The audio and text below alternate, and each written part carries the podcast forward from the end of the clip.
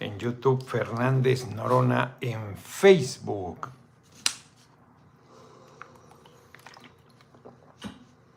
Con cinco minutitos de retraso. Fíjense que hice home office porque está cabrón. No, qué bueno que no me vine ayer. Mañana, ayer, no, bueno. Mañana a las 5.50 de la mañana ya están entrando. 5.50 de la mañana era el vuelo, cabrón. O sea, había que salir 4 y 20 de la mañana de casa. Muchas gracias. Y, este, y estar antes de las 5 en el aeropuerto para tomar el vuelo de las 6. No, hombre. Y seguro viene a tope. Ahorita el vuelo eh, que venía para acá 11 de la mañana. No, hombre, no le cabía un alfiler. 11.15. Venía el subsecretario César Yáñez, venía diputado local, me acordé ahorita perfecto, este, Ricalde, Julián Ricalde, y varios compañeros, compañeros más la senadora Giovanna Bañuelos, venía con su marido, se me escapa seguramente alguno. Mañana debe venir todo Dios porque va a estar acá Mario Delgado. Hoy estuvo en Cancún el compañero presidente. Fíjense, por cierto, una reunión eh, latinoamericana de mujeres, una reunión de mujeres políticas, que este, mujeres gobernantes, alcaldesas, y estuvo ahí mi amiga, este, Geraldine Ponce, alcaldesa de Tepic, no estuvo en el presidium, por cierto. Pues una mujer, pues, destaca mucho, una mujer guapa, más muy alta, muy alta. Está una foto donde sale ahí con Claudia Sheinbaum. Y el doctor Chapatín, Jesús Martín Mendoza, de Intrigante Lolo, José Vallecillo, a la escucha, futuro presidente, porque sí es manda. no, no es manda. Este, es por convicción y por apoyo. Preguntando, ¿qué pasaría si el compañero presidente Noricela si dijera que ella es la candidata? Venga, a saludos desde lejos, nuestro próximo presidente de los Estados Unidos mexicanos. Muchas gracias, como siempre, por tu cooperación. Un intrigante, la verdad, chafa que de entrada es un ignorante. Glopters Taco Trucker Percustom, algo así. Saludos, mi futuro presidente, muchas gracias. Marcelo, ahorita me acordé, Marcelo Ebrard comiendo tacos ahí en la número uno, creo que se llama. Me llamó la atención una taquería muy grande en Nueva York. Dije yo, no, tacos no. Nueva York no, mejor me echo mi giro de pollo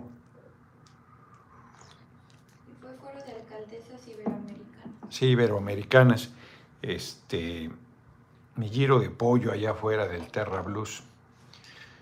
Entonces, intrigante porque no viene ni a cuento ni a nada.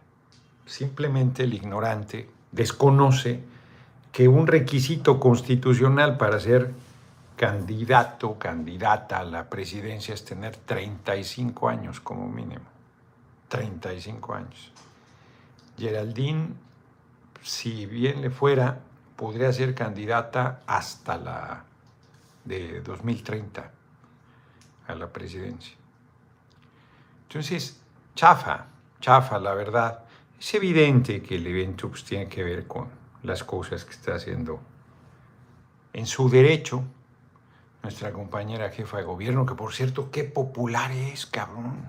Qué popular es. Acá en Chetumal la plaza está perdida, o sea, lleno de pinzas, lleno de lonas, lleno, nuevecitas. Es que como no ha habido sol, no, no se las ha comido el sol. Está nublado. Entonces yo creo que lleva meses nublado porque se veían muy bien.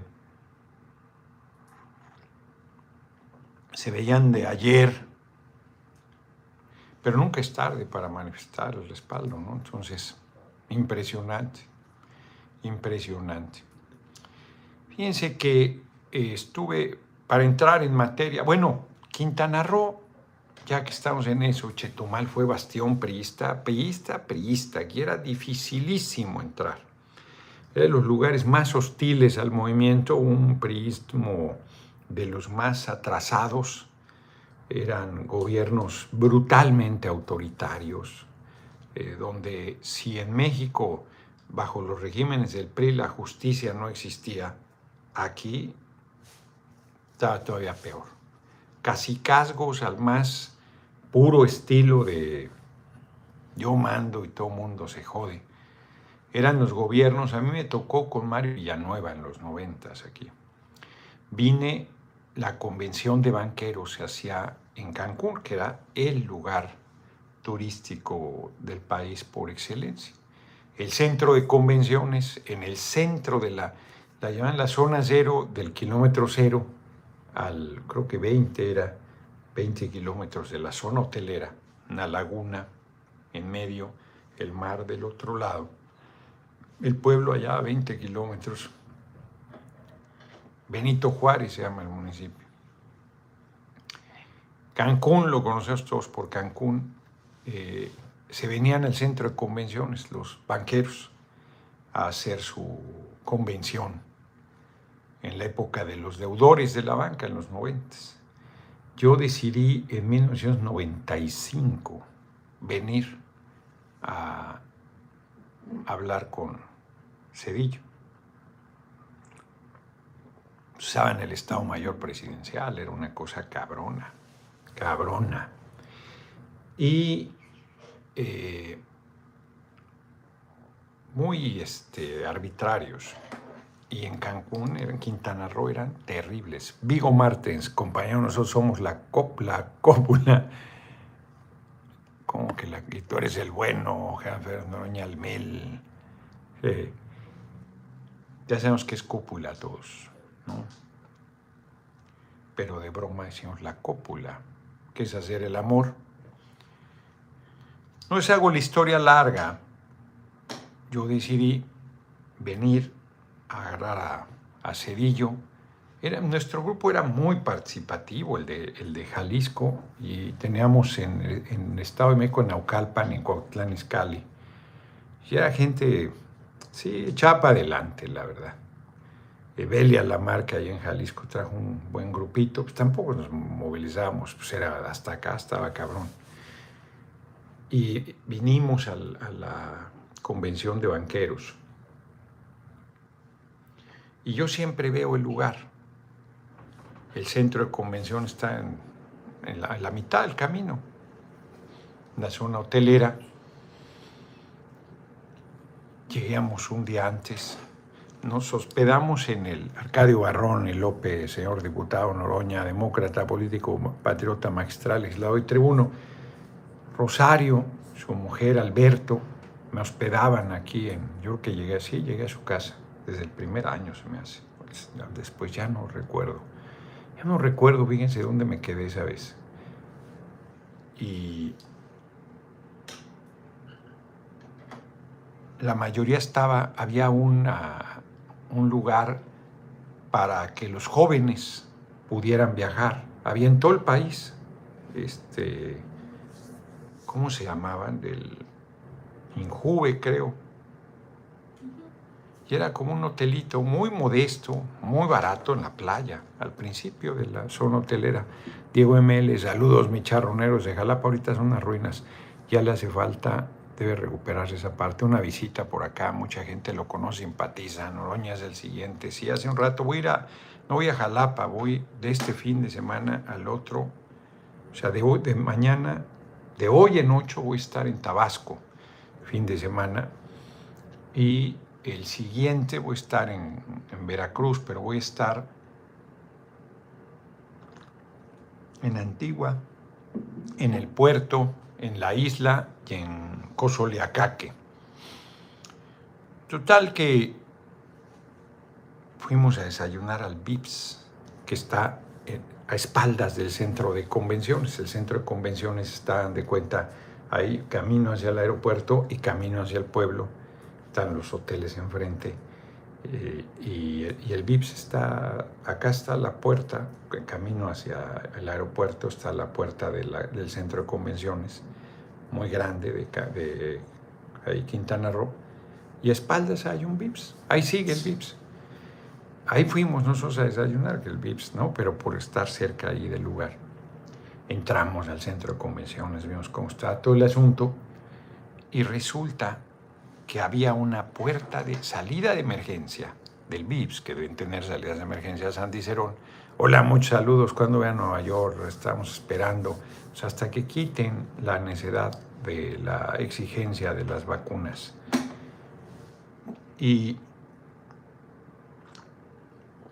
yo dije por ahí, Dije, no, seguro no va a haber vigilancia del Estado Mayor Presidencial porque la salida de emergencia no salía, te metía dentro del centro de convenciones. El puerto de la Antigua me queda muy cerca. Espero poder saludarlo. Llevaré a mis padres que quieren conocerlo. Muchas gracias, Diego. Pues ahí vamos a estar. Ya quedé. El próximo lunes pongo en mi cuenta la agenda, tanto en Facebook como en Twitter, en fijados los mensajes de la próxima semana y ya así todos los lunes voy a estar haciéndolo sin fallar o el domingo. Mañana debería ponerlo, sin fallar.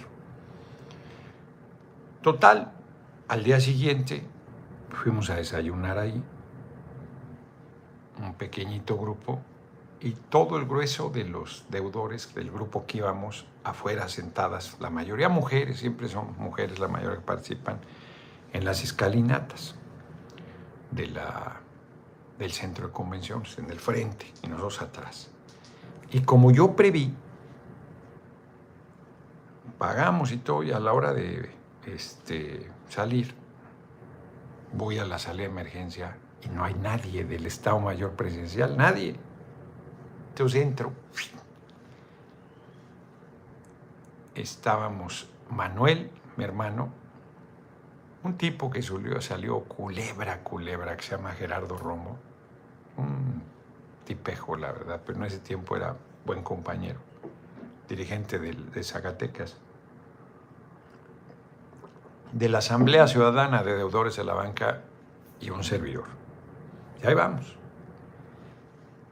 Era simpatiquísimo, porque estaban tan nerviosos que empezó a correr la voz que yo estaba ahí. Yo estaba ahí sentado en una banquita esperando a que llegara Cedillo. Y pasaban y pasaban y no me veían, cabrón. Y de repente me paro y empiezo, llega ahí el secretario de Hacienda, Guillermo Ortiz, lo saludo. Llega José Madariaga, era el presidente de los banqueros, ese año duraban un año. Luego ya los empezaron a dejar más tiempo. Lo saludo, cuando le dije quién era, así casi como si les tuviera, tuviera una serpiente en la mano. hombre, me estaba yo pegando la divertida de la vida. Y de repente me voy ahí a esperar la llegada de Cedillo y voltea a Villanueva, que era el gobernador, y me ve y me dice, los quitamos, están sentadas ahí, las compañeras. Y yo, pues inténtalo. Y voltea y me ve, este cabrón, ¿no? Y da órdenes y suácatelas, cabrón, hacíamos burla porque este, por la puerta atrás del centro de convenciones, ahí nos van a aventar, así de uno, dos de manos y pies, uno, dos, tres, qué se cabrón. Ahí, ahí, voy volando y luego el Gerardo Romo, y como el Manuel es gordito, le decíamos que había hecho, uh, no, no. Entonces, ahí nos avientan. Entonces yo encabronadísimo, me doy la vuelta y llego a la puerta principal porque había un cuate que yo pensé que era del Estado Mayor Presidencial y resulta que era de giras del equipo de Cedillo, que lo vi hace poco, ahorita se me olvida su nombre, de Sonora es él. Se portó muy bien, la verdad, porque este, ya habíamos hablado con él, sin acuerdo ni nada.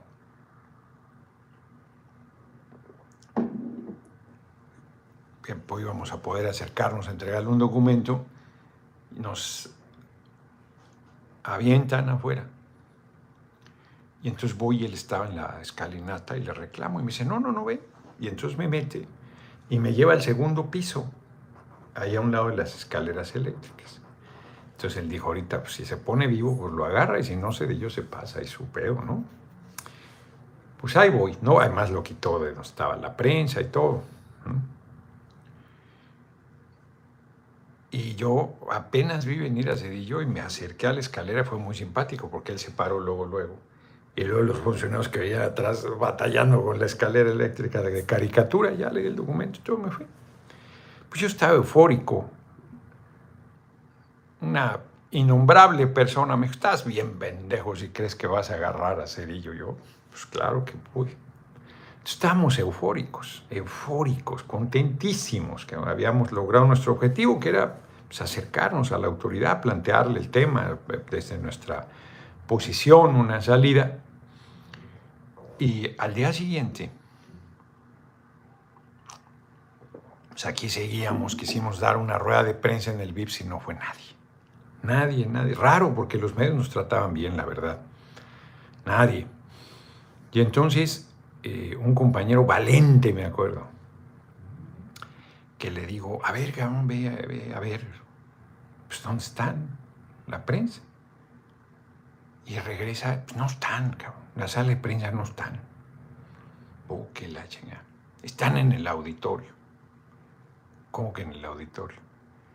Sí, en el auditorio. ¿Dónde están los banqueros? Sí. ¿Y tú entraste? Sí. No me digas eso. Sí, a ver, vamos, cabrón. Y ahí vamos. Otra vez por la puerta de atrás de la salida de emergencia y ahí vamos, cabrón. Y efectivamente, fuimos a entrar al auditorio. Entonces, un cabrón que fue senador del PRI, eh, presidente de la Comisión de Energía cuando la reforma energética contra el pueblo de Hidalgo, David Penchina, era el vicepresidente de la Comisión Nacional Bancaria. El presidente era Pedro Zamora, creo que se llamaba. Del nuevo vuelto a ver, fíjense. No, hombre, ellos correteándonos ahí en el auditorio para quitarnos las mantas que habíamos sacado ahí, como si fuéramos de fútbol, estábamos para allá y corría, para allá y corría. Estaba un tipo en inglés hablando de alguno de los bancos extranjeros. Logramos sacar las lonas y la chingada y tal. Entonces eran. La neta es que el barzón de Ramírez Cuellar era tenía buena comunicación, por decirlo. Eran los chuchos del movimiento. Que Maximiano era más atrabancado, que es diputado ahora con nosotros, que fue donde empezó el barzón con los agaveros. Y al día siguiente los hicieron entrar a ellos, a ellos los recibieron en Cancún para este, bajar el impacto de la protesta nuestra. Los recibieron y nos pusieron, pero no creo que hayan acordado mayor cosa. Pero los usaron y aquellos colaboraron, la verdad sea dicha. No, hombre, algún día tengo que escribir esa historia de Ramírez Cuellar, yo no, no le tengo respeto, la verdad. Es como Chucho del movimiento. Total, que este es bastante derechoso y oportunista. Total, que Así fue. Pues nosotros nos fuimos felices, cabrón. Me acuerdo que nos fuimos, yo ya conocía esta zona, entonces nos fuimos a Tulum, había una playa nudista ahí a un lado. Ya he contado esta anécdota, ya había un, un hombre, ya murió, una pareja de una señora ya mayor, que era bien rabo verde, cabrón. Hoy estaría en graves problemas, como están las cosas con el trato con las mujeres. Y flojo, no quiso bajar porque había que bajar una parte, había que hacer un esfuerzo. Nosotros ahí nos metimos, el Manuel, una compañera y un servidor, ahí nos metimos a la playa. Y yo no me había metido nunca en cuero a la playa, qué chingones. Es una maravilla de sensación. Y ya nos regresamos y cuando le dijimos estaba allá arriba, no me acuerdo, no, es para que, no, fulano. No, pues es una playa nudista. No es cierto. Mira, ven, así asómate. Ahí se veía abajo una piedra y una compañera. Hoy vamos, no, ya. Lástima, cabrón, ya estuvimos todo el tiempo, ya nos tenemos que Estamos muy contentos, salió muy bien todo. Y al año siguiente quisimos repetir la hazaña. No, hombre, no, hombre. Estaba Peirefid Cupido, que era el procurador, yo no sabía, pero no los conocía. Yo pensé que era el de la policía judicial, terrible, prepotente, fuimos igual un día antes a ver cómo estaba todo, llegó el tipo ahí. Ya no, ya no nos subestimaron, nos tenían perfectamente ubicados. Y, y me dijo, tú te, apareces mañana aquí y te detengo y los detengo a todos, cabrón. Pues, vete a tu, si es mi país, cabrón, Quintana Roo es México, ¿qué te pasa? Así de una prepotencia, cabrona, agresivísimo. Digo, yo pensé que era el jefe de la judicial, que eran así, era el procurador. Lo mataron en México al final del gobierno, ya que había tenido el gobierno de Villanueva por vínculos con el narco. Peirefit Cupido, tipejo, y no la cumplió. Al día siguiente yo traía una vigilancia, me había quedado sí en el departamento de Rosario y Alberto, que está en una zona de departamentos de crédito de interés social en el, en, el pueblo, en Cancún. Y no, hombre, traía yo una cola grande. Entonces me bajé, dije, no, ¿para qué? Me subí a un autobús que tiene un muy buen servicio, yo que sigue teniendo muy buen servicio de autobuses con aire acondicionado. No era caro, y jamás ahí va la gente y todo, pues está claro, iba conmigo dos compañeros ¿Qué se me olvida siempre el, nombre de la compañera de Jalisco? Esta Magdal María Elena Nuño y Gerardo Romo Culebra y un servidor. Y ahí vamos. Ahí se quebró. Ahí se quebró. Gerardo ahí se demostró su tamaño. Porque nos detuvieron en el, ahora sí que, no sé si en el kilómetro cero o adelantito, creo que adelante se subieron judiciales de negros y sobre nosotros. No, ahí nos detuvieron, nos llevaron, y yo pues, diciendo, y todo mundo callado, cabrón. Pero eran muy arbitrarios, era cabrón, no había ley aquí. A mí me dijeron, como quieras, ¿eh? te bajamos a la buena o a la mala. Y dije yo, ¿para qué a la mala, cabrón? Pues yo me bajo solita. Nos fueron a aventar, en la alcaldía había unos como bodeguitas atrás, ahí siguen todavía. Y, y ahí nos metieron en una. Y luego fueron cayendo todos los compañeros, como 20 más. Algunos a una ambulancia. Fue un operativo cabroncísimo, siniestro. Hacían, las ambulancias las usaban para detenerlos. Eran bien cabrones. Y ahí nos tuvieron todo el día. Entonces ideamos ahí con Evelia Lamarque, la dirigente de Jalisco, empezó a, actuar que no podía respirar, que la chingada la mandaron a un hospital y en el hospital le dijo al médico cómo está el asunto y los, la sacó por otro lado. Y ella fue con la prensa a decir dónde nos tenían detenidos. Entonces soltaron a todos, empezaron a soltar a todos. Y a em, Malena, a mi tocayo a mí nos llevaron a la Procuraduría. Al Ministerio Público nos acusaron de que habíamos golpeado a la policía. A mí me acusaron de haberle dado un puñetazo en el rostro a un policía y del puñetazo haberle luxado el tobillo derecho. Y, nos abrieron proceso penal, era viernes.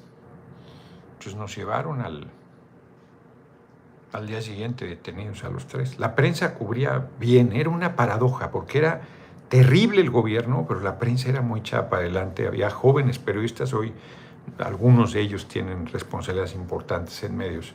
En esa época eran jóvenes eh, periodistas. Pues Loret era de los de a pie, en el DF. Cubrieron todo. Me acuerdo había La Crónica, creo que era un periódico muy libre, muy crítico. David, Paul, se me estoy acordando. Había gente muy muy solidaria, valiente, porque eran, ellos se quedan a vivir aquí, eran bien cabrones, bien cabrones, terribles. Ahorita van a ver. Miren por dónde me fui. Todavía no entró al tema. Y total, que nos llevaban en una suburban como si fuéramos narcos, con sirena abierta, hecho la chingada. Pues yo iba tenso, pero tratando de aparentar tranquilidad, pues mis dos compañeros iban deshechos. Cuando vi el penal al llegar, yo, se me encogió el corazón. Dije, ay cabrón, que era una cárcel muy tranquila la de aquí de Cancún, la verdad. Pero eso pues, no lo sabía. Y ya ahí nos este, recibió el alcaide de la cárcel. Digo, esta es una cárcel tranquila. Lo único es que lo que traen ahorita a su playera, a su short, se los van a cambiar, les van a dar unas garras, las chancletas se las van a quitar, les van a dar unas garras y tan tal. Es todo. No nos van a molestar, no nos va a pasar nada. Y yo todavía sí, eso, no, no, eso, eso es así, ¿no? Eso no se puede evitar. Y luego ya a mí efectivamente nada me molestó. O sea, yo soy preso político. Gutiérrez Vivó era el periodista de la radio, en Radio Red, el periodista, lo oía todo Dios. Entrevistaba al presidente y secretario de Estado y a quien le da la gana. Era un hombre crítico, veraz, conservador, pero era un periodista, periodista. Siempre tenía la nota, era de equipo cabrón, o sea, era una cosa muy fuerte. Luego ya acabó en nada eso, lo, despojaron con el usurpador de Calderón por simpatizar con el hoy compañero presidente. Nos hago la historia larga el lunes, me hace una entrevista Gutiérrez Vivo en vivo. No, hombre, fue un impactazo porque yo la llamada la hice por cobrar. Y me hice una larga entrevista, fácil, 40 minutos, que era para Radio Red. No, hombre, era, era tan importante como el noticiero de Televisa en la noche, de ese tamaño. Lo oía todo mundo. Ya ven que yo soy bueno para comunicar, entonces no tuvo un impacto. El hoy compañero presidente era presidente del PRD, se movió ahí mi familia para pedir el apoyo, pues yo era el PRD, y al presidente del Comité Ejecutivo Nacional, Andrés Manuel López Obrador, pagaron la fianza porque eh, el abogado nos informó mal los plazos nosotros esperamos el martes salir y era hasta el jueves o el miércoles, un día más. Y Malena, que la tenía más difícil porque estaba en el área mujeres, aunque no la trataba mal, pero estaba sola. Acá por lo menos estábamos el Gerardo y yo, que eran chilletas. Chilletas. O sea, la primera vez salía a, cubetaza, a cubetada, nos tuvimos que, a nos tuvimos que bañar y al día siguiente ya salía del tubo el agua. Yo me bañé y cuando salí, oh, está chingón. Y el otro sale renegada, ah, está fría. Pues sí, güey, no estás en el Hilton, pero está toda madre, de ajícara al chorro, ya avanzó esta chingadera. Y luego una vez ahí en el patio lo agarraron, ni cuenta me di, como una hora se me desapareció. ¿dónde te fuiste, cabrón? No, me llevan a hacer vagina. ¿Para qué te dejas si somos presos políticos, güey? Eran chilletas. Total, que ese día contratamos al compadre del gobernador, el abogado nuestro era compadre, entonces nos trae información y tal, a propósito. No, me, este, hasta mañana se vence el plazo constitucional. Bueno, pues nos esperamos un día más. Y aquí Gerardo y, Malena, no, no, no, bueno, a ver, sobre todo Gerardo, creo, Gerardo, que Malena no la estábamos viendo en ese momento, creo. O sí, ya no sé. Es que un día más, hombre. No, no. Hay quien nos bajo fianza. Cabrones, les voy a decir qué va a pasar, les dije. ustedes los van a dejar ir y me van a chingar. Y así fue. Así fue. Eh, a ellos los declararon libres de cargo y a mí me confirmaron el auto de formal prisión. Tuve un año sujeto a proceso penal. Entonces, como pagamos la fianza, les dije, bueno, pero mañana vamos a meter la denuncia. No, estás loco el Gerardo. No, eran chilletas. O sea, él se fue a un hotel ahí acá de primerísima. Lo vino a sacar su hermanita, que era una diputada del PRI. Y ahí ya se nos traicionó a partir de ese momento. Fue, no, después la historia es allá. No, no es el tema y no vale la pena. Total, que al día siguiente, fíjense cómo eran, todo eso para este punto al que voy a llegar. Fuimos a la Procuraduría a denunciar por abuso de autoridad, por retención ilegal a Villanueva. Yo siempre he sido muy chau para adelante. No pudimos meter la denuncia, ni siquiera la recibieron la tiraron al cesto de la basura por oficialidad de partes. Llegaban y se iban los empleados y, ok, aquí atiende y ves a todos lados se desaparecían, cabrón. Con la prensa ahí, con radio, televisión, periodistas, todos viendo. Les valía madre. Deberíamos conseguir las notas de esa época. Está cabrón, de locura. No era. Fui a comer a un lugar, había una cantina que se llamaba La Prosperidad en Mérida, cuando yo conocí muy jovencillo Mérida. Y la cantina era, te dan muy bien de comer. La botana. No, hombre, comías de locura. Y entonces aquí abrieron una que se llamaba La Nueva Prosperidad. Y fui a ver qué tal estaba. Pues no había nadie ese día, se me hace. Por la hora, no sé. Muy grande el lugar. Mi general, ¿cómo está? Mi general, pase. Yo pues, pues, supuse que así le decían a todo mundo.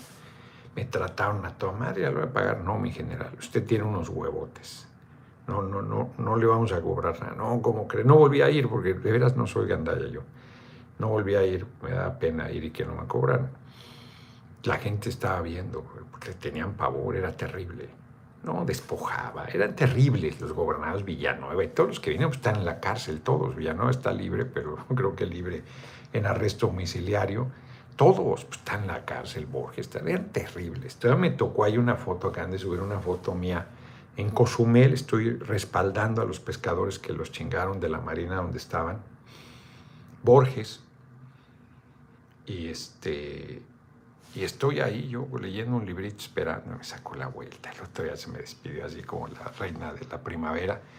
Conmigo se, ya después se andaban con cuidado porque nunca he sido cobarde, pero era de una prepotencia, de un atropello, de una arrogancia. Pues por supuesto que negocios hicieron los que les dio la gana, roban lo que querían, traficaban lo que querían arrasaron la selva. Es una barbaridad de medio. Barbaridad de medio. Una gran responsabilidad tiene una gran expectativa sobre Mara, nuestra compañera gobernadora electa, que le agradezco muchas atenciones, por cierto. Así es que así era esto. No, muy difícil. Aquí metieron a la cárcel a Gregorio Sánchez, que fue alcalde de Cancún y podía ganar. Metieron a la cárcel para que no ganara. Metieron a la cárcel al, Chacho, que fue alcalde por el Verde en Cancún. También Cancún lo ganamos, era el, era el bastión progresista y la población más eh, numerosa de Quintana Roo. El PRD tenía sus complicaciones aquí, pero pues, la gente era gente de lucha. Y cuando ganó el Chacho igual lo metieron a la cárcel. el hoy compañero presidente lo iban a un liderzazo. Un hombre no, no era de izquierda, era empresario, hoteleros, la familia. Conectaba muy bien con la gente pobre de Carrillo Puerto, que es la zona maya. Yo no le tenía confianza, pero luego cuando lo vi, dije, ay cabrón, sí quiere la gente. Y además tenía mucho carisma. Lo hicieron pedazos, ahora es matraquero ahí del PRI, pobre hombre, debió haber sido gobernador de, de Quintana Roo. Antes a uno del PAN, si mal no recuerdo, si no me acuerdo el nombre, lo hicieron huir. No, eran terribles, era... Aquí no había ley, no había ley. Así es que es mucha la injusticia. Bueno, a Pedro Canché, que es mi amigo, es un cabrón, pero es mi amigo, está todo el tiempo chingando al compañero presidente. Eh, lo metieron a la cárcel como nueve meses por apoyar a Pueblo Maya sus reclamos por el cobro del agua. No, no, hombre, han sido terribles. Y el gobierno de Carlos Joaquín, como ahí decía, fue de transición, porque pues, fue decepcionante, pero no fue esos gobiernos así brutales, represivos, atrabiliarios como eran. Y pues me da mucho gusto que me ha tocado en vida ver que logramos doblarlos. Un esfuerzo de muchísima gente, de mucho tiempo, de mucho compromiso. Aquí de la época del Barzón, Elba Capuchino, diputada federal fue, y fue alcaldesa, creo. A ver, checa, Silva Capuchino fue alcaldesa de Cancún, creo que sí. Logramos No, no fue alcaldesa, fue candidata. Los Ramos, el eh, Salvador, eh, dirigente de la CROC, luego se vino para acá. Bueno, el compañero presidente, le armaron una, siendo presidente del PRD, le armaron una agresión cabrón ahí en Cancún. No, no se medían, era, no, no tenían límite, cabrón. Tenían límite. Sí, de agresiones físicas, un evento que hizo. No, eran terribles, terribles. Bueno, todavía hace ocho años hicieron la desaparición forzada, entramos en materia 35 minutos después de los normalistas de Ayotzinapa, que quiere decir que el Estado, sus fuerzas armadas, sus fuerzas policíacas, desaparecieron a 43 jóvenes normalistas la noche del 26 de septiembre, en dos días se cumplen ocho años. Y hubo una manifestación, infiltraron, hicieron destrozos y tal, y cierran la pinza con un artículo hoy en el Reforma de una persona, periodista, que la información del expediente la hace pública. A mí se me acercó ahora en la permanente, ahí en el Senado, un familiar de uno de los jóvenes asesinados. Murieron tres, creo, esa noche. Uno desollado de la cara. Terrible. Querían tener el expediente. Yo les dije, pues es que eso no, eso no se puede. Aún la propia consulta que sí se las permitían. Había un hombre ahí que escribió un libro que no he revisado no me dio buena impresión. Eh, pues lo que querían era más bien la información. Pues lo que eh, debes evitar es eso. Pues es una investigación delicadísima, pues no puede estar del dominio de la gente, pues sobre todo de los presuntos responsables. Pues eso hizo esta periodista hoy. Alejandro Encinas está, que es un hombre muy prudente, es un hombre muy mesurado, Alejandro Encinas yo lo conozco políticamente mucho y es un, es un buen ser humano. No es un hombre de exabruptos, no es un hombre este, que le gane el hígado. Alguna vez conmigo le ganó cuando era yo presidente del PRD y él era mi opositor. Pero en general es un hombre que muy difícilmente pierde la cabeza, con mucha experiencia política muy profesional, es un buen funcionario y un buen ser humano y un buen compañero. Y hoy hace una declaración repudiando y lamentando lo que el diario Reforma hizo. Esta persona, periodista, se equipara a Julián Assange. No me digas eso. O sea, Julián Assange entró a los archivos, de, al cerebro del imperio, e hizo públicas todas las chingaderas que estaba haciendo. No dio a conocer una causa criminal para alertar a los responsables, sino exhibió al poder en toda su actuación ilegal tiene que ver una cosa con otra? Que ella le filtren el expediente para hacer daño a la investigación. Efectivamente, ella, esa persona es, tiene hijos y deberías ponerte un poco en los zapatos. Yo soy padre y debe ser terrible que te desaparezcan un hijo. He dicho ya que te lo maten debe ser para volverse loco, que se te muera, que te lo maten para volverse loco, que te lo secuestren, que sea el Estado. Y todos los días en la mañana tener que rehacerte y salir a buscarlo, todos los días desde hace ocho años. Más humildes, humildes. Me acuerdo en un diciembre muy gélido y lluvioso, las mujeres con sus zapatitos de plástico los hombres con sus guaraches, de guerrero, zona cálida, ahí viviendo estas cosas. Fíjense, hoy no, no entramos en materia, pero la persona que nos trae nos llevó a comer un lugar que ya conocíamos, ahí en la Laguna Milagros, muy bonito. La jaiba borracha. No, hombre, debes. Vayan si vienen acá. Es muy bonito, se come muy bien, pero los platos son para compartir. Es de locura. Yo no me acabé pues, otra vez lo que pidiera demasiado y ahora no está comiendo bichos, entonces. Ni modo que le dijera a este hombre que compartiera conmigo. Él se acabó su plato, no hombre, yo ni a tiros. Y es hijo de militar. Y me dijo, no quiso que fuéramos militares porque a mi padre le tocó guerra en Oaxaca. qué fuerte, cabrón. Qué fuerte, porque es la represión al pueblo. Justo de las Fuerzas Armadas. Claro que hemos combatido eso. Claro que hemos luchado contra eso. Claro que nos oponemos a eso. Por supuesto. Es nuestra historia de vida, de lucha.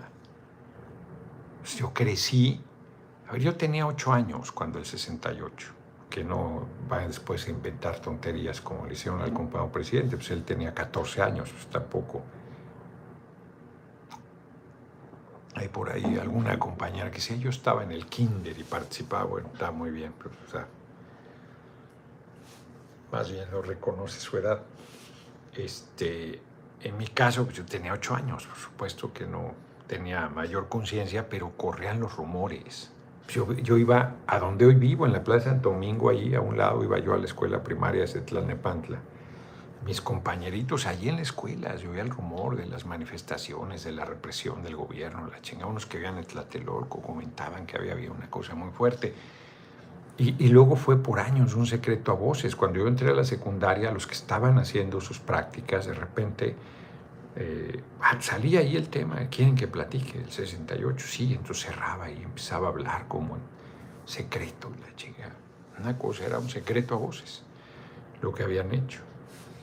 Aunque Elena Poniatowska sacó desde un principio la noche de Tlatelolco, con esa frase terrible, la noche de Tlatelolco dejé de creer en Dios. Una cosa monstruosa, o sea, los gobiernos del PRI, surgidos de la revolución, se fueron volviendo cada vez más reaccionarios y, por y eran cabronamente autoritarios. Saulo Pérez en Guanajuato, hay un García Luna y lo grave que siga ahí, sí, en la fiscal, fiscal ya para 20 años es terrible. Se va a acabar en la cárcel, pero por lo pronto qué chinga les pone, qué daño hace. Y, claro que nosotros combatimos eso toda la vida pues, metieron el ejército en el 68, está en las calles, reprimiendo, no generando seguridad pública, reprimiendo a los jóvenes. Tomaron el poli con el ejército, la UNAM con el ejército, masacraron, metieron a la cárcel. Eso claro que lo hemos combatido y repudiado. Claro que era la preocupación, saca de buena fe, yo le tengo respeto a Rubén Luengas, anda encabronado con nuestro gobierno, pero es un periodista serio. Y tú sacas declaraciones mías. Claro, yo hice declaraciones durísimas en 2017 y en 2018 sobre el tema. Pues, yo mantenía una postura eh, contraria a este asunto. Y también he platicado como yo estoy en la Comisión de la Defensa y el acercamiento y la comunicación que yo tengo la mejor impresión de Luis Crescencio Sandoval, compañero secretario de la Defensa, la mejor impresión. Puedo equivocarme, tengo la mejor impresión. Creo que es un buen ser humano. Y en el ejército hay de todo. Lo puedes usar para bien, lo puedes usar para mal, claro, por supuesto.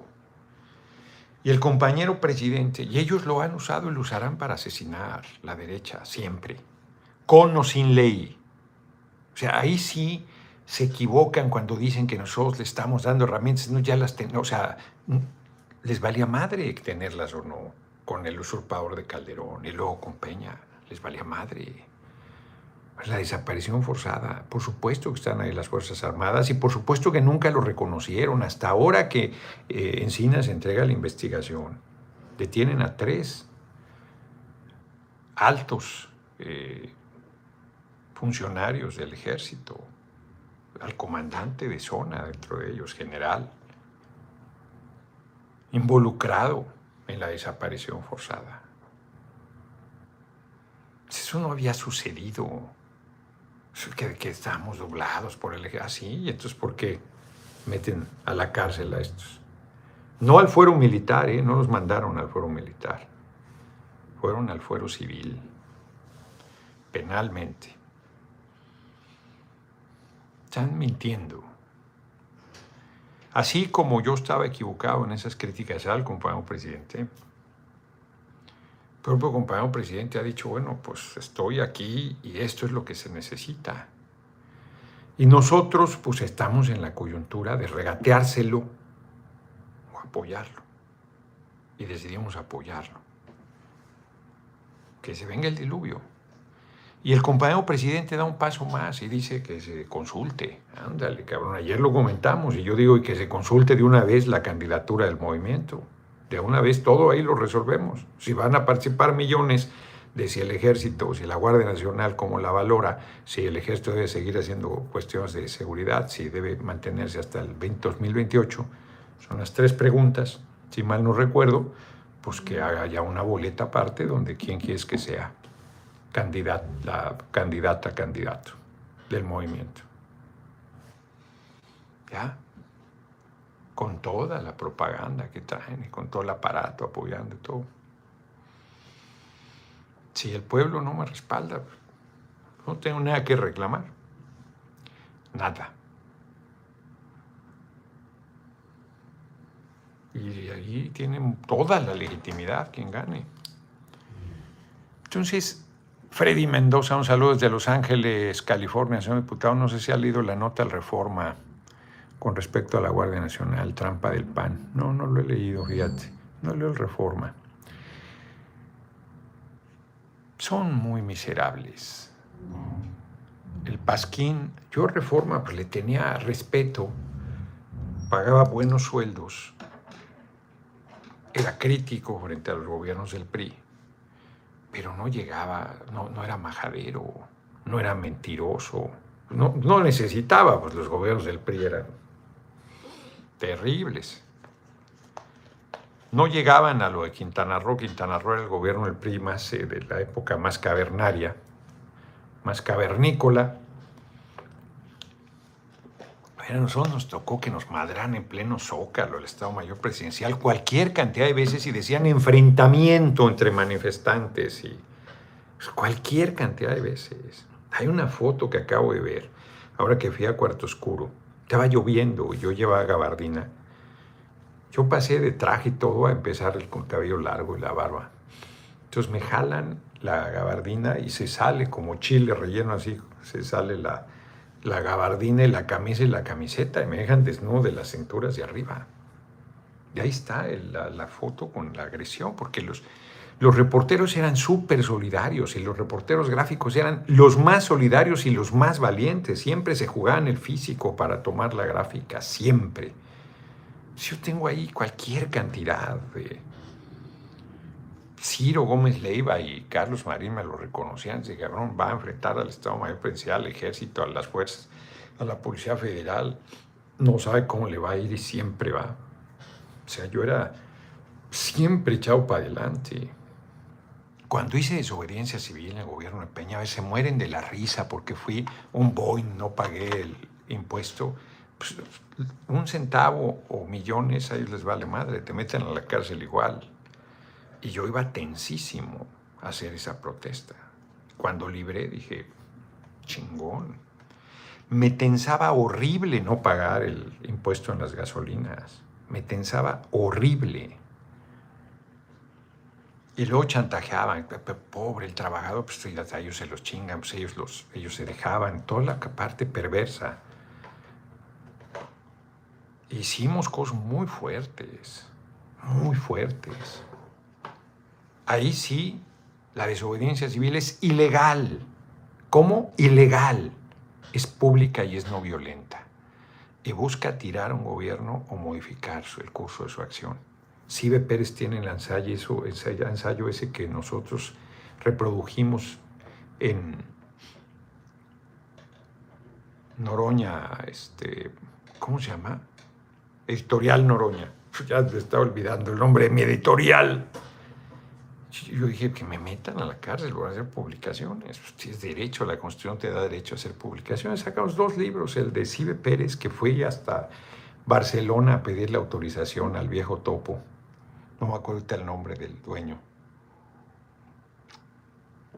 Y así ve que fue generosísimo.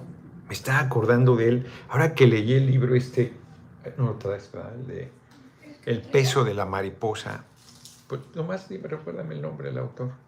Es un italiano. Qué hombre, ma, qué...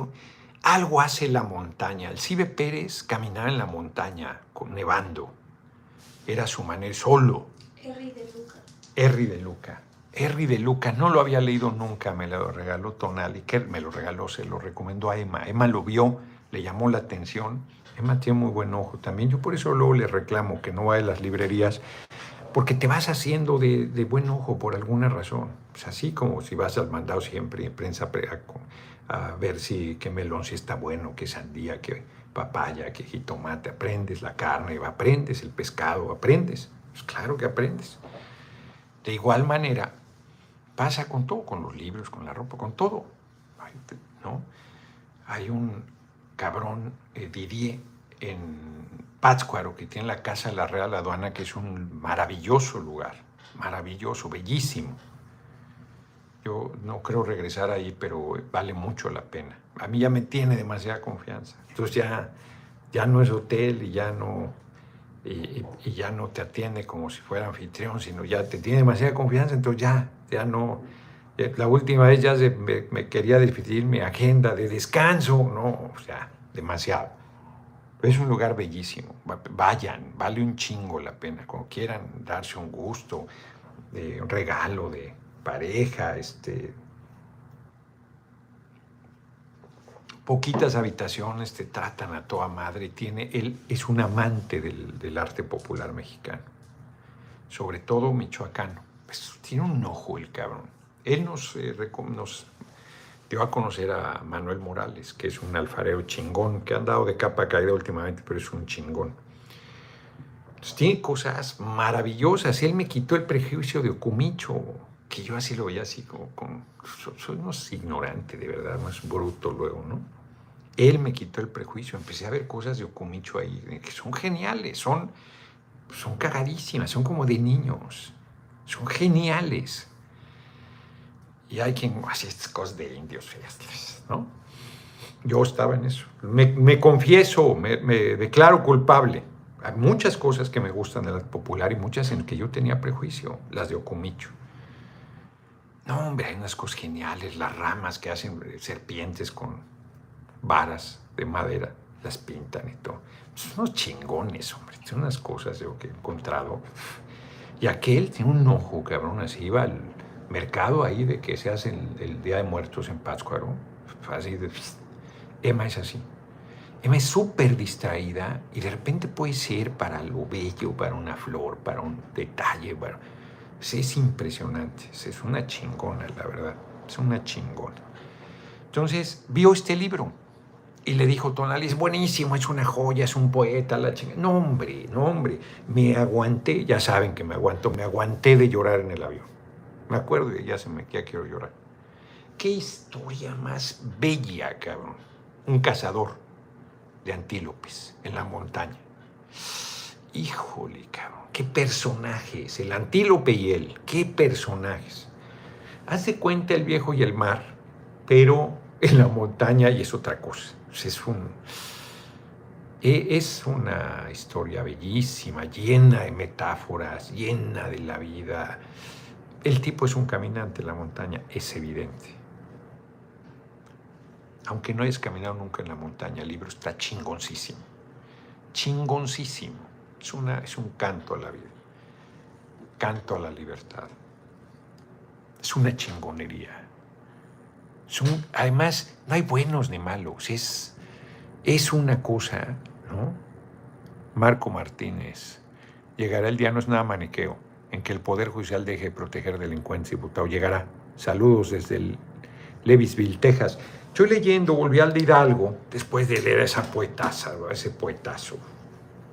Y de tomos es muy bueno el de Hidalgo, porque estoy, este, leyendo la historia en el momento mismo de la formación de la patria.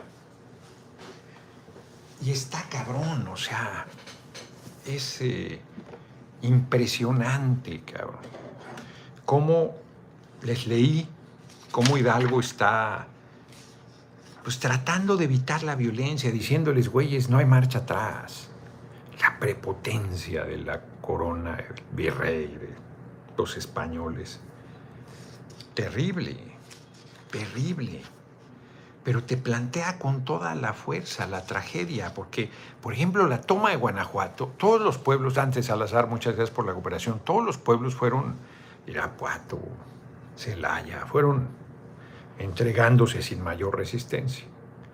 Hubo un poco de saqueo en San Miguel el Grande, hoy San Miguel de Allende, y en Guanajuato se atrincheran, en la Lóndiga. Acierto, aquí está la historia del Pípila. Aquí está la historia que luego han querido negar. Es muy buen historiador este hombre.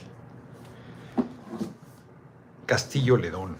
Este se lo debemos a, a Irepan. Irepan, que es cultísimo, que va a ser quien entre a la presidencia del Consejo Editorial, ahora que yo salga en diciembre. Es cultísimo el cabrón. Y él hizo esta, él propuso esta, Francisco Macareno Noroña, el más indicado para relevar al mejor presidente del mundo. A él le debemos, a Irepan, él que conocía a Diego Flores Magón. A él le debemos eh, la publicación, fue idea mía, a él le debemos regeneración, pero esa se ha publicado siempre. A mí se me ocurrió sacar la época más revolucionaria. Y a, y a Diego se le ocurrió esta manera de doblarlos y meterlos en una cajita bien bonita morada. Pero esta, esta propuesta es de, de, de Irepan Maya. Aquí están, ¿quiénes eran? De la Cámara. Presidente del Consejo Editorial. Es que van primero los coordinadores, hazme el cabrón favor. Aquí está la Junta de Coordinación Política. Sí, Irepan, presidente del Consejo Editorial. Esta es una propuesta de él. Habrá libros que aparezcan conmigo como presidente que yo no propuse, que propusieron otros diputados. Este, pero este además él lo propuso. Es una joya, es una joya, una joya. Y entonces en Guanajuato, Riaño, el intendente, ¿se acuerdan que les leí la carta donde le dice, oye, pues entréguenos, hombre, ¿para qué nos peleamos? Les vamos a, les garantizamos sus bienes, su integridad y todo. Y aquel se pone arrogante pierde la vida en el lugar. Está buenísima la crónica, buenísima la crónica. Y, y cuando pierde la vida,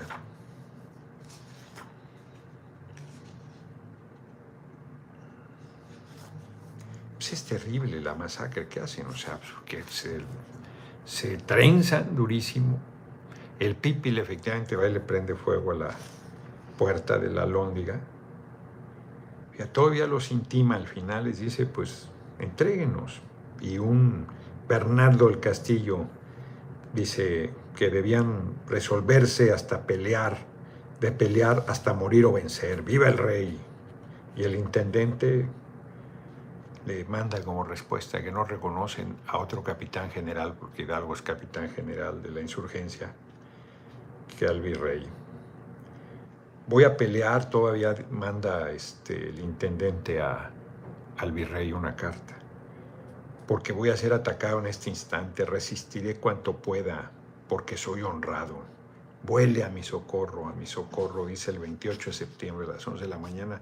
Dramático, está muy bien escrito. Y luego dice aquí, el intendente con 20 paisanos armados va a una parte que se debilitó con más arrojo que prudencia fue él mismo el intendente, acompañado de su ayudante, a colocarlos en aquel puesto, mas al volver, pisando ya los escalones de la puerta de la lóndiga, cayó muerto de un tiro recibido sobre el ojo izquierdo y disparado desde una casa de enfrente por un cabo del regimiento de Celaya, sabedor de a quien tiraba. Ahí pierden el, al jefe, al intendente. No, es pueblo y el pueblo respalda a Ailet. Y entonces Manuel Pérez Valdés y el mayor Berzábal se disputan el mando y, peor, se ponen a, este, a pelearse y no, el resultado de que ninguno quisiera obedecer. Y luego, pues cuando abren la puerta, se hace la carnicería. Es terrible. Por eso el güey de Lucas Alamán, que tenía 18 años, aquí está también la crónica, cómo va a acompañar a su mamá. Él es criollo y vive arriba de la casa de un español que tiene, en la parte abajo eran los negocios. Y ahí tiene dinero y cosas. Y entonces el pueblo, pues, el pueblo se suelta, sobre todo el pueblo de Guanajuato, a la rapiña. Tienen que poner orden con muchas dificultades. La madre de Alamán va a pedir ayuda porque eso lo quieren saquear. Y Alamán le tocó vivir toda esa furia del pueblo y entonces por si era conservador se hizo archi recontra, era el gran pensador de los conservadores del siglo XIX, hasta que muere en la última dictadura de, de Santana. Muere como en 1852, creo. Y a Santana lo tira en 1856, en la revolución de Ayutla. María Avilés se ve, se siente en Noroña presidente, eso chingado. Sí, aunque no hay bardas aquí, lonas y todo aquí en Chetumal, la gente muy bien, cabrón. Saludos desde la tierra de la machaca con huevo de Monterrey, donde acá en el norte lo vamos conociendo, consecuente con sus ideas y directo apoyamos su intención de ir por la presidencia. Muy bien hoy desde el, desde el aeropuerto, bien las fotos en la comida, todo, aquí en el hotel, a todos los lugares a donde voy. Muy bien, muy, muy bien.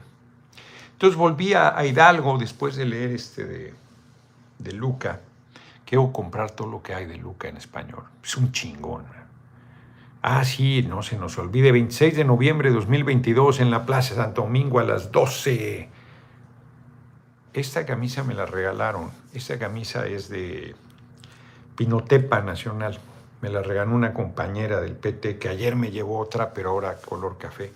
Que, Edith, que se me olvidó, se me olvidó traérmela. Me la iba a estrenar acá. Esta me la, me la regaló Edith. Está muy bonita, ¿no? Con los botones de, de coco y este, está muy bonito.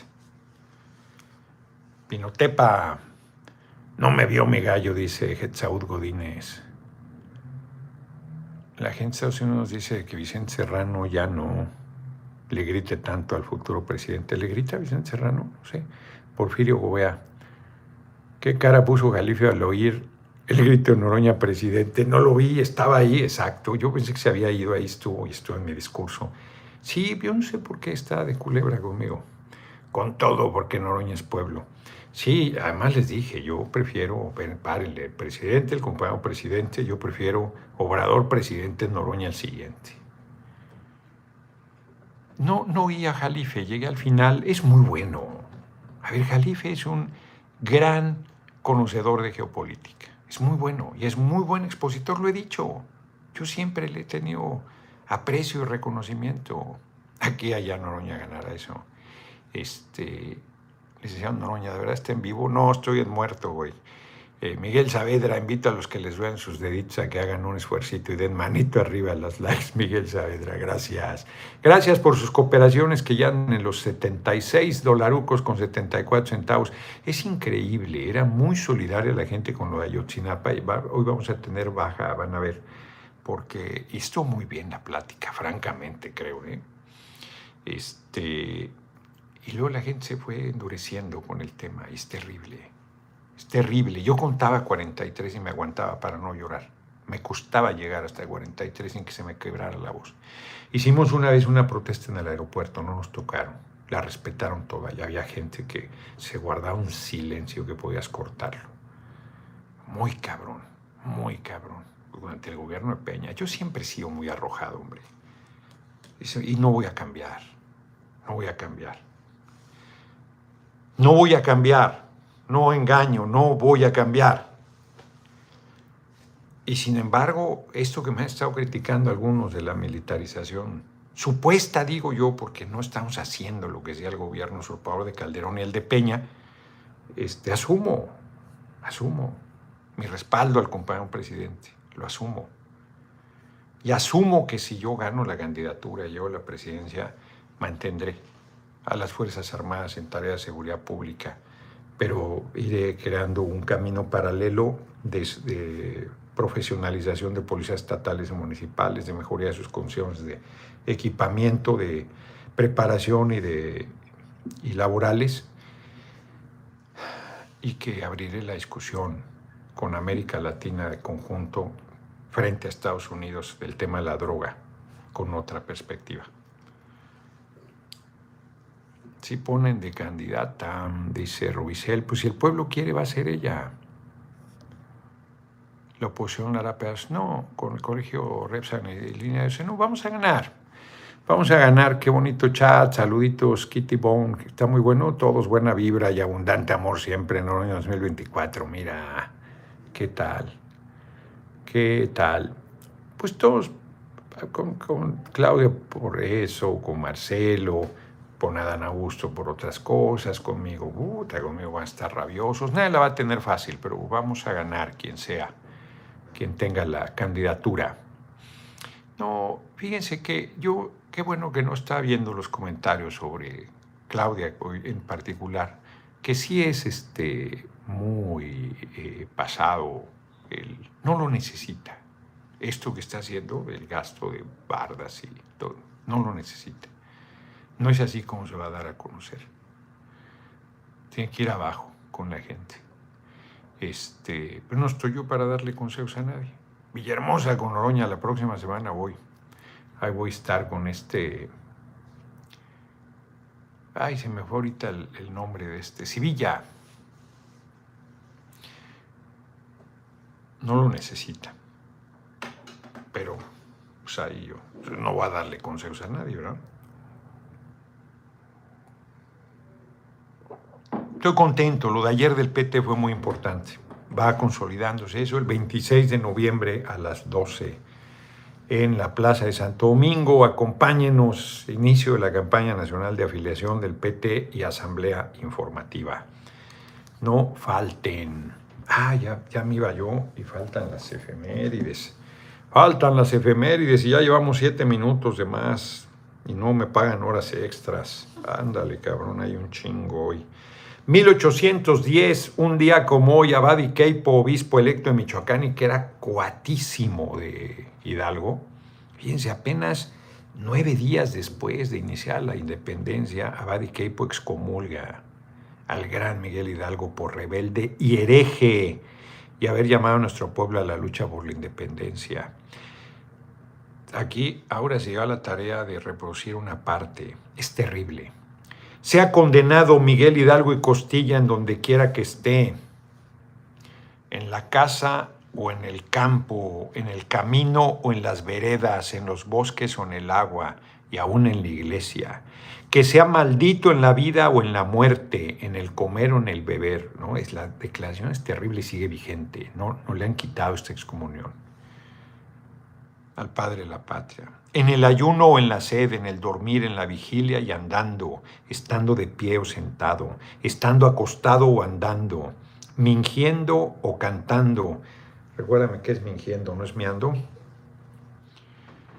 Y en toda sangría, que sea maldito en su pelo, que sea maldito en su cerebro, que sea maldito en la corona de su cabeza y en sus sienes, en su frente y en sus oídos, en sus cejas y en sus mejillas, en sus quijadas y en sus narices, en sus dientes anteriores y en sus molares, en sus labios y en su garganta, en sus hombros y en sus muñecas, en sus brazos, en sus manos y en sus dedos, que sea condenado en su boca, en su pecho y en su corazón y en todas las vísceras de su cuerpo y en las partes nobles y sentimentales, por supuesto.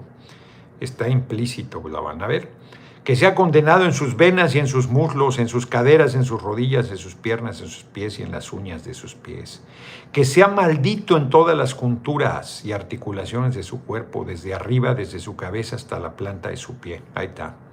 Que no haya nada bueno en él, que el Hijo de Dios viviente con toda la gloria de su majestad lo maldiga y que el cielo con todos los poderes que en él se mueven se levanten contra él. Qué fuerte, cabrón. Un día como hoy de 1810. Y esto sigue vigente. La iglesia no se ha retractado de esto. El imbécil de Alfaro, casi eh, con orgasmo porque lo recibió el Papa y promoviéndolo así como quinceañero, excitado, farsante. Y la Iglesia Católica no se ha retractado de esto. Sigue vigente esta excomunión. No, he encontrado la de Morelos, que es ser igual de terrible. Qué bueno que era su amigo, ¿no? Abadiqueipo. Imagínense que hubiera sido su enemigo. 1865 muere en combate militar el general Antonio Rosales Flores, liberal que participó en la batalla de San Pedro, Sinaloa, en la que derrotó a los franceses. Y en 1905 nace en España el médico y científico español Severo Ochoa de Albornoz, premio Nobel en 59. Mira, 1959 por sus descubrimientos sobre el ADN. Pues eso es lo que hay hoy. Lo que era larga era esa parte de la sentencia de excomunión en contra de algo que la iglesia no se retracta porque dice que no lo excomulgó. Ahí está el decreto de excomunión de Abad y Keipo. Nueve días después de iniciar la independencia ya ha sido la batalla de Guanajuato, que fue una simbró. Hidalgo mismo no la superó, por eso no toma la Ciudad de México, porque sabía que iba a haber un saqueo igual y una destrucción terrible. Y él carajo, no, no, o sea, hay que ser bueno, pero no puedes no ser firme. Te madrean, te madrean. Ellos son culebras. Véanse, bello con una presión en llamas, leanlo. Si el pueblo se pone buen corazón y sácatelas, la reacción es brutal. Tenemos que ir para adelante, compañeros, en 2024, para adelante bien plantados, en serio, para adelante. Nos van a madrear, si no, nos van a madrear. Nunca nos van a perdonar que hayamos tenido la arrogancia de ser mujeres y hombres libres. Nunca. A mí me hacen los mandados, porque a mí nunca, nunca podrán quitarme mi condición de hombre libre. Nunca. Sí, la toma de la Lóndiga de Granaditas es el equivalente a la toma de la Bastilla en la Revolución Francesa. Pues en la red, este Genaro Solórzano, el escrito de excomunión, ponle ahí en la red escrito de excomunión de Hidalgo. Ahí está. El de Morelos, por alguna razón, no, pero el de Hidalgo ahí está. Claro que voy a promover el juicio a los expresidentes José el Café. Voy a presentar las denuncias correspondientes. Likes hay muy pocos, dice Adis Ramírez. Leonora dice, nunca es suficiente el apoyo al diputado Noroña. No, es como el amor, nunca es suficiente, hay que dar todo y más. Nunca es suficiente. A, mí tampoco, mi dipu, 100%. Emilio Olivas, muchísimas gracias por tu generosa cooperación que casi nos hace llegar a los 100 dolarucos el día de hoy. Pues fíjense que comí como, como marrano parado, qué bárbaro, qué manera de servir ahí en la jaiba borracha y la laguna. Y estaban unos chavitos, ya con eso cierro. Unos adolescentes, ¿no? Yo creo que no tenían 16 años de mucho, ¿no? Por ahí andaban. Chavitos, chavitos. Como, como es uno en esas amistades que se lleva pesado y todo, estaban ahí echándose clavados a la laguna y todo, flaquitos. Pues estaban mamadísimos, de que nadan ahí la espalda y todo, su cuerpazo tenían. De origen maya, dos de ellos. Estaban, de cuerpo estaban, o sea, no, no, tenían, ahora sí que eran metrosexuales, ellos no lo sabían. Tenían un gramo de grasa, cabrón, los músculos así marcados. No están mamadísimos porque pues, no, no están alimentados así. si comieran cabrón, estarían hechos un pero está de cuerpazo, cabrón. Una cosa, ¿no? Morenos, morenos por el sol y todo, y ahí jugando en la desechaban y Fortísimos. Es un paraíso, Quintana Roo. Es un paraíso. Nos vemos. Qué, bien se come ahí, ¿eh? La jaiba borracha. A ver qué dice aquí. Precio de la cocaína en Colombia, 1.225 dólares. En Estados Unidos, 20 mil. En Miami, en Nueva York, 25 mil. Y en Europa, hasta 40 mil dólares. Pues el dato que a mí me dieron fue de un millón en, Nueva York, ¿eh? No de, no de 40 mil, no de 25 mil. Un kilo. Voy a, voy a preguntar la fuente. De Tomos es un demonial, ¿eh? De 1.200 a 40 mil. Es re bonito ser joven, sí, pues sí. Y también adulto, ¿eh? Léete el peso de la mariposa. Que sí es fuerte la madurez. Es también una reflexión sobre la madurez. Sobre que te haces viejito, para decirlo claro. Mm. Y bien interesante lo de los antílopes, ahí aprendes. Este es un sabio ese hombre. Henry de Luca, está cabrón. Hermoso libro, hermoso. Krill, mañana hay que ver qué dice. Anda cochando, ¿qué es eso de cochando? No olviden dar likes, comunidad libérrima. Nos vemos, nos vemos mañana. Atento, entrevista 104.1, telereportaje. Sí, Manuel Sevilla, el, viernes creo que es la entrevista. El peso de la mariposa, así es. Saludos, señora Emma. Bendiciones a todos. Órale, nos vemos mañana. Se debe promover la absolución del padre de la patria. Pues claro, deben retirar el decreto de excomunión. Es una, porque no es un asunto religioso, es un asunto político. Es un asunto político. Ellos dicen que no está excomulgado. Pues ahí está el documento. Nos vemos si pierde el PRI en la Ciudad de México, tiene posibilidad de la presidencia. Si el PRI pierde la ciudad, si el PRI no la tiene, pues quien la tiene es el movimiento, nosotros tenemos la... la dice, por eso Juárez no perdonó a Maximiliano, pues sí, no, no podías. Juárez, hay una escena, está en el libro, hay un libro muy, muy este, poco conocido porque no se volvió a reproducir, se hizo en el siglo XIX de la princesa de Salm. Salm, es un librito así, valía 30 mil pesos, yo lo vi. Yo lo quería. No, hombre, pues 30 mil pesos. O sea, es una locura. Una edición del siglo XIX. Y hay una parte donde está, llega la eh, esposa de, Miramón, Concepción Lombardo, de Miramón, con sus dos hijos. Creo que ella también lo cuenta en sus memorias, que son buenísimas, de, eh, por, Rúa, Tabicón, que se hizo a final del siglo XIX y se, publicó hasta 1973. Son buenísimas, las recomiendo ampliamente. Nadie dirá que Concepción Lombardo de Miramón es admiradora de Juárez, cabrón. Ahí está planteada la visión de los conservadores. Es imperdible el libro, es más, lo voy a, voy a publicarlo en el Consejo Editorial antes de salir. Apúntame ahí para que no se me olviden las memorias de Concepción Lombardo de Miramón, por favor. Y entonces llega con sus hijitos a pedir la vida de Miramón. Y Juárez ahí se quiebra. Pero se mantiene firme porque le dice, yo no soy, es la ley, es la ley. Juárez sabe que si no fusila a Maximiliano, no le garantiza al país que nunca más un aventurero quiera dominarnos. Nunca más un extranjero quiso gobernar nuestra patria. Lo han hecho a través de sus peleles, pero nunca más ellos directamente. Voten por Noroña para... Ahí es quién sabe qué quiso poner, porque los recursos de México, porque se le fueron ahí unos errores. Nos vemos. Mi mamá me compraría el libro de la emperatriz Carlota Habsburgo. No, Yamilet, este, no, léete en todo caso Noticias del Imperio de Fernando el Paso.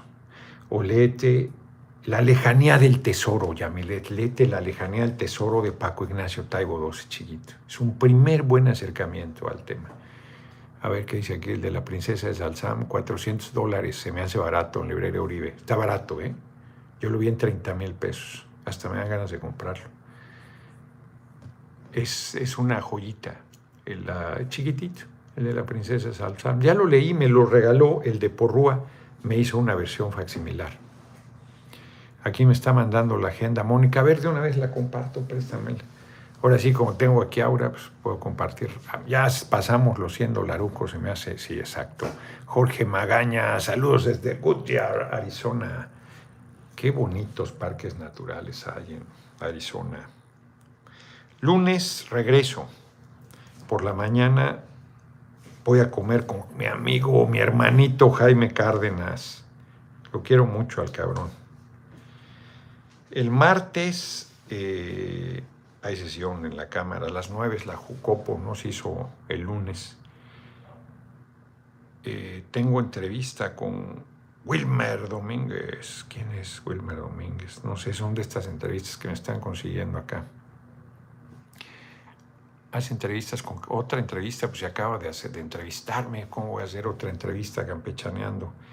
Le hice una entrevista a Monreal, no la vi, díganme qué tal estuvo, pero estaba muy agradecido porque lo acompañó su hija y le regaló. Monreal tiene, es un político de mucha experiencia, entonces tuvo el detalle de regalarle una bonita moneda del Senado y comentó, eh, ah, no, el chapucero, yo estoy hablando del chapucero.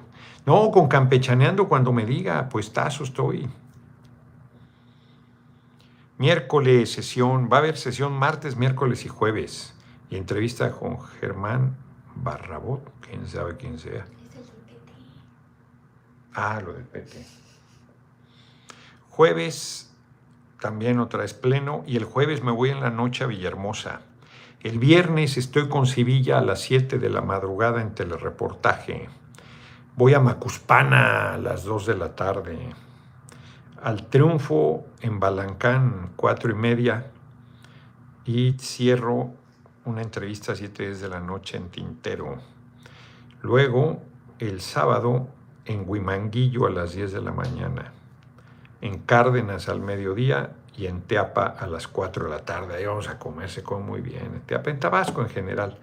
Domingo en Centla a las 10 de la mañana. Nacajuca a la 1 de la tarde. Y Jalpa de Méndez a las 4. Muy buena gira, ¿eh? Tabasco. Me regreso el domingo en la noche. Voy a andar en chinga.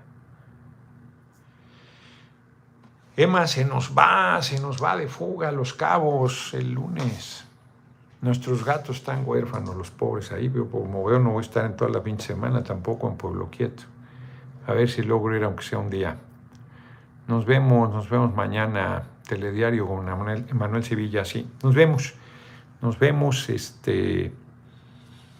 A ver qué dice acá. Mamá, se lo, lo compra, se lo comentaré.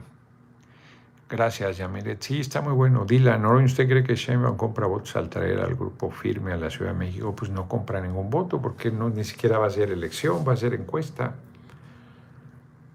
Yo, yo traeré a otros grupos, pero como dicen en Chiapas, cada quien, ya nos pasamos un chingo. Vámonos. 20 minutos, 22 nos pasamos ya. Cabrón, va a ser hora y media. Nos vemos. Te amo, Noroña, dice María Quiroz. Un saludo desde Nueva York. Muchas gracias. Abrazote para todos.